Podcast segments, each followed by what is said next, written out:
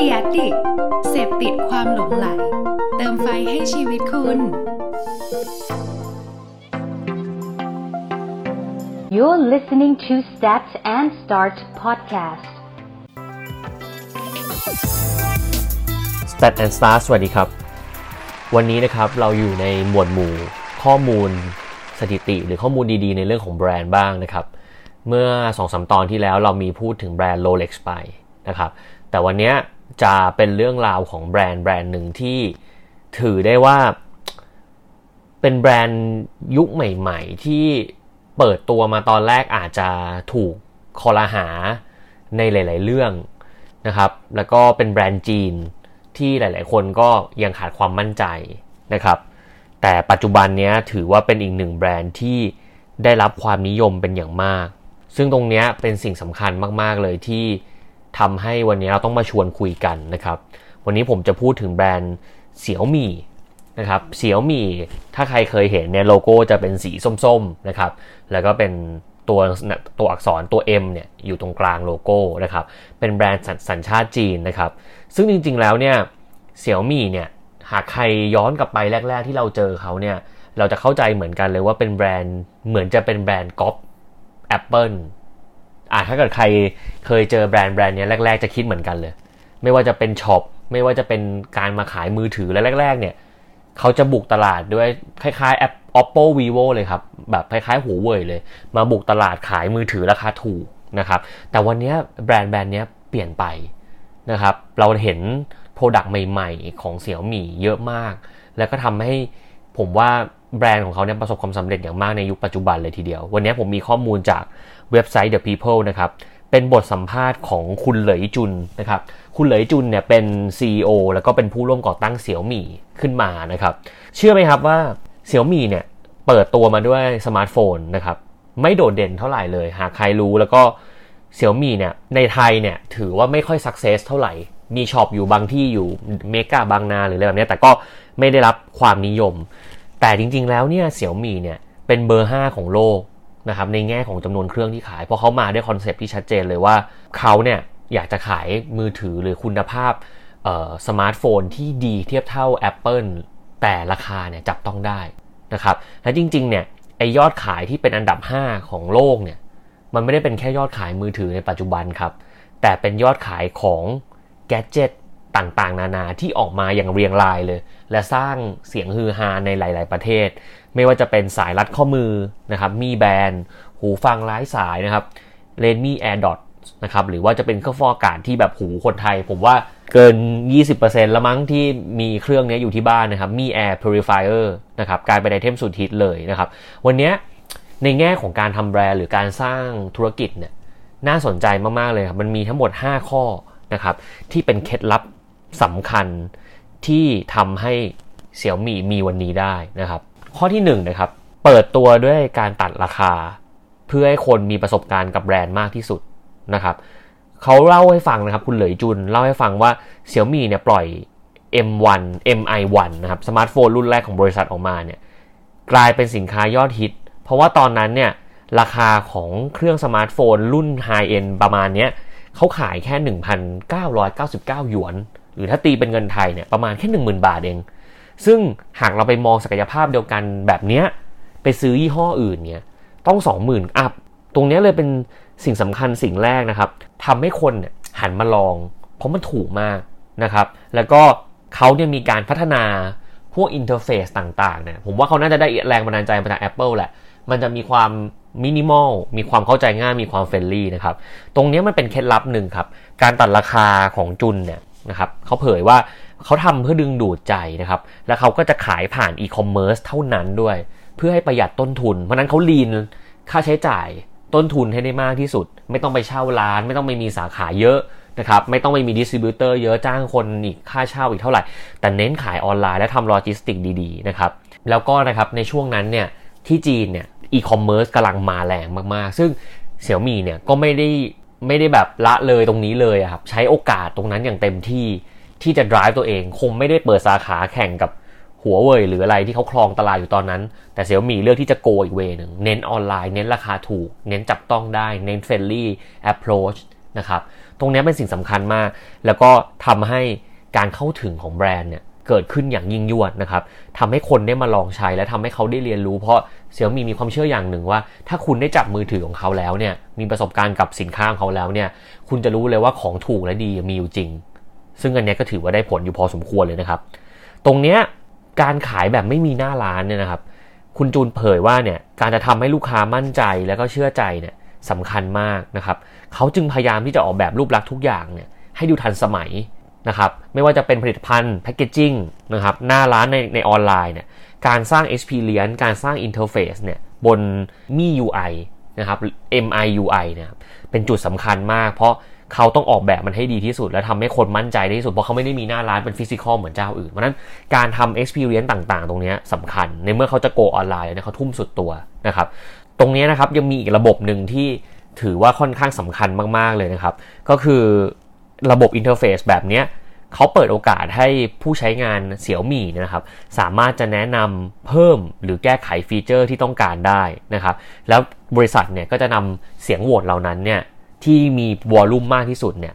มาปรับเพิ่มอยู่บนแพลตฟอร์มต่างๆ เพราะฉะนั้น Experience บนออนไลน์ผ่าน store ของเขาหรืออะไรก็แล้วแต่เนี่ยจะถูกการปรับปรุงตลอดเวลาผ่านการ comment ผ่านการได้รับ feedback เลยกลายเป็นกุญแจสำคัญอันนึงนะครับ ที่ทำให้แฟนๆเนี่ยรู้สึกผูกพัน แล้วก็มีส่วนร่วมกับแบรนด์อย่างสูงเลย แล้วก็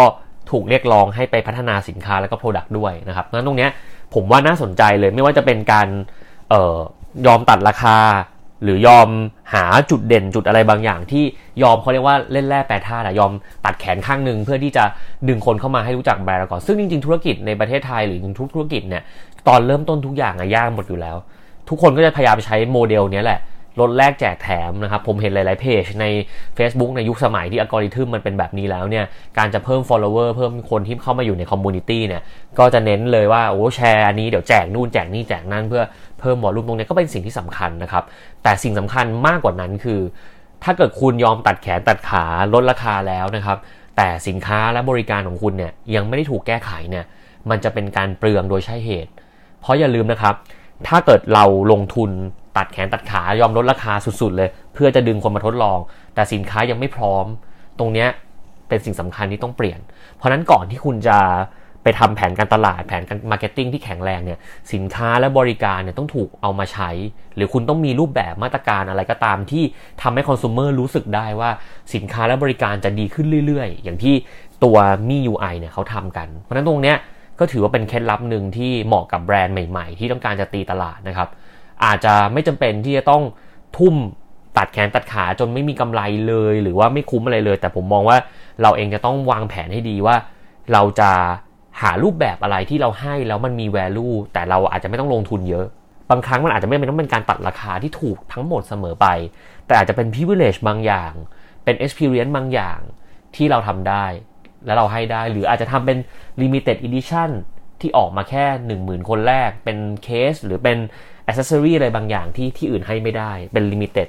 ให้มีความ Exclusive เกิดขึ้น นะครับก็จะช่วยได้ในในมุมที่จะทำให้ consumer เกิดความสนใจและหันมาลองใช้ หรืออยากมีประสบการณ์ร่วมกับแบรนด์นะครับ อันนี้คือข้อแรก ข้อที่2นะครับทำทุก Product ให้เป็นเสี่ยวหมี่ way ตรงนี้ผมว่าน่าสนใจ แล้วผมเชื่อว่าแนวทางแบบนี้ไม่ได้อยู่แค่เสี่ยวหมี่แต่ผมเชื่อว่าเสี่ยวหมี่น่าจะ inspire มาจาก Apple นะครับ เพราะว่าการออกแบบที่ consistency ในแง่ของความรู้สึกคน ให้ความสำคัญกับคอนเซปต์เดิมเนี่ยเป็นสิ่งสำคัญมากๆเลย แต่สิ่งที่ผมว่าเสี่ยวมี่ทำได้ดีมากๆเลยคือ พอเขาแตกลายจากโทรศัพท์ จากเทคโนโลยีไปเป็นอย่างอื่นเนี่ยไปเป็น gadget ต่างๆเนี่ยเขา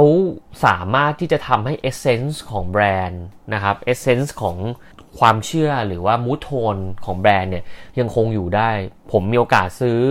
ออนาฬิกาเสี่ยวมี่นะครับมีโอกาสไปซื้อเครื่องกรองอากาศเนี่ย จะรู้เลยว่าแบรนด์ของเขาเนี่ยให้ความสำคัญกับการต่อยอดมากๆนะครับ ซึ่งคุณเหลยจุนนะครับ ก็ยอมรับตามตรงครับว่าเขาได้แรงบันดาลใจเป็นอย่างมากมาจากสตีฟ จ็อบส์นะครับ ตรงนี้สิ่งที่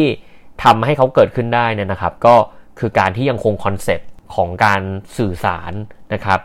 การที่ทำให้ของดูหรูหราในราคาที่ดูถูกทำให้ดูพรีเมียมแต่เข้าถึงได้ ใช้มาตลอดครับ ไม่ว่าจะเป็นสมาร์ททีวีสายรัดข้อมือหูฟัง แปลงสีฟันไฟฟ้านะครับ เครื่องฟอกอากาศ เครื่องชั่งน้ำหนัก หม้อหุงข้าว ตอนนี้ไปหมดเลยฮะแม้กระทั่งเครื่องดักยุงที่เป็นกระแสในประเทศไทยเมื่อช่วงปีที่แล้วเนี่ยก็ยังคงหรูหราอยู่นะ ถ้าเกิดใครไปดู packaging เขาเนี่ยก็ดูดีหรือว่าที่ให้อาหารแมวอาหารหมาเนี่ยมีมีหมดเลยนะครับ ตรงนี้มากันเป็น palette เลยนะครับ แล้วก็ทำให้คนรู้สึกได้ว่า เออ มันเป็นของหรูหราเป็นเทคโนโลยีที่ ที่ดูพรีเมียม ดูมินิมอล ดูเท่ และสามารถจะมา replace สิ่งสิ่งเดิมได้ในแบบเสี่ยวมีผมเชื่อว่าถ้าเกิดใครเข้าใจข่าวความหมายของคำว่าแบรนด์ที่ keep mood and tone ตรงนี้คุณลอง imagine ว่าแบรนด์บางแบรนด์ที่เราปิดโลโก้เขาแล้วอะแต่เรามองภายนอกอะเราก็พอจะรู้ว่าเขาคือแบรนด์อะไร เนี่ยคือการทำแบรนด์ที่มี consistency แล้วไม่ว่าจะแตกลาย Product ไปเป็น Product อื่น ๆ หรือ initiate category Product ใหม่ ๆ แต่ก็ยังได้กลิ่นอายของความเป็นแบรนด์อยู่ อันนี้สำคัญนะครับ เพราะนั้นถ้าเกิดแบรนด์แบรนด์ไหนเนี่ยจะต่อยอดไปทำอะไรก็ตามเนี่ยอย่าลืมนะครับ คิดให้ดีว่าแบรนด์หลักหรือแบรนด์แม่เนี่ยมีความเชื่อในเรื่องของอะไร แล้วสิ่งที่มันออกมาใหม่เนี่ยมันอยู่ภายใต้คอนเซปต์นี้ไหมนะครับเวลาเราทำ branding เนี่ยเราคงต้องคิด Product Portfolio ให้ดีๆ การทำ Product Portfolio Management เนี่ยเป็นสิ่งสำคัญมากๆนะครับหลายๆแบรนด์เลยที่ออก sub-brand เยอะๆออกบริษัทลูกมามากมายเนี่ยสุดท้ายมัน cannibalize กันบ้าง หรือบางครั้งมันมันทับลายกันเอง มันมันแย่งแม่แย่งลูก ลูกนำแม่แม่นำลูกพวกเนี้ยผมว่าก็เป็นสิ่งที่ต้องคิดนะครับ ข้อที่3นะครับความเสมอต้นเสมอปลายนะครับกับความเชื่อที่แท้จริงของเสี่ยวมี่กับคำว่าของดีราคาถูกมีอยู่จริงนะครับ purpose เนี้ยเป็น purpose ที่มาจากผู้บริหารครับแล้วก็คุณเหลยจุนเนี่ยก็เชื่อใน purpose นี้ แล้วก็ผลักดันตรงนี้มาโดยตลอดนะครับ เขาออกแกจ g จ็ตมากมายที่ช่วยเหลือเราในหลายๆแองเกิลนะครับแล้วพยายามทำให้คนเนี่ยเข้าถึงเขาได้ให้ได้มากที่สุด แต่สิ่งสำคัญอย่างหนึ่งนะครับที่เสี่ยวมี่พยายามทำแล้วก็เพิ่มเติมจากข้อที่2เนี่ยคือการทำ product design แล้วก็การทำ user experience ตรงเนี้ยผมว่าสำคัญมากๆ เพราะว่า product design ของเสี่ยวมี่เนี่ยมันจะมีความเขาเรียกว่ามันจะมีความเรียบง่ายนะ มีความเจ๋ง แต่ว่ามันไม่ซับซ้อนจนเกินไป ใช้งานง่าย การสื่อสารผ่าน language ต่างๆ มันทำให้คนสามารถจะใช้สินค้าของเขาได้ง่ายมาก ๆ เลยทีเดียว เพราะนั้นอันนี้ก็เป็นอีกอย่างหนึ่งที่ทำให้แบรนด์เขาเนี่ยครองใจคนไทยได้ไม่ไม่น้อย ถ้าเกิดผมคิดถึงอีกแบรนด์หนึ่ง ถ้าเป็นผมมองอีกมุมหนึ่งนะในในข้อนี้ผมจะคิดถึงแบรนด์ยูนิโคลแบรนด์ยูนิโคลเนี่ยเขาก็มีความเชื่อเหมือนกันว่าเขาอยากจะเป็น อย่าไปเรียกว่าเขาเป็นแฟชั่นนะครับ Uniqlo ไม่เคยเชื่อตัวเองเป็นแฟชั่นเลย เขาเชื่อว่าตัวเขาเองเนี่ยเป็น LifeWear แล้วก็เป็น LifeWear ที่สามารถจะใช้ได้กับทุกคน แล้วก็เป็นแบรนด์แบรนด์หนึ่งที่เชื่อชัดๆเลยในมุมของ innovative แฟชั่นใช้แล้วดีนะครับใช้แล้วเป็น innovative wear สามารถจะพัฒนาทำให้คนสามารถจะใช้ชีวิตอยู่ได้ดีขึ้นไม่ว่าจะเป็น AIRism HEATTECH หรืออะไรต่างๆ ตรงเนี้ยเป็นจุดยืนหนึ่งและสิ่งสำคัญที่สุดเลยของ Uniqlo ที่แข็งแรงก็คือ เขายังคงยึดมั่นในความเข้าถึง และสินค้าที่มีครบ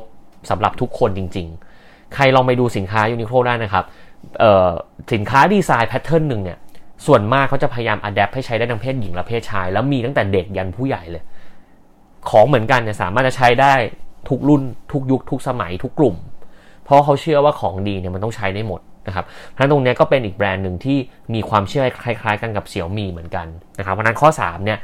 ความเสมอต้นเสมอปลายในความเชื่อตั้งแต่จุดเริ่มต้นหลาย ๆ ครั้งนะครับ พอเราสร้างแบรนด์เราทำธุรกิจมาเนี่ยเราอยู่ในสงครามเราอยู่ในโอเชียนเนี่ยเราอาจจะลืมว่าจุดตั้งต้นที่ผ่านมาเนี่ยเราเชื่อในเรื่องอะไร แล้วลูกค้าไม่เคยลืมนะครับ สิ่งที่เราทำมาไว้สิ่งที่เรามีความเชื่อไว้เนี่ยลูกค้าจำได้ครับ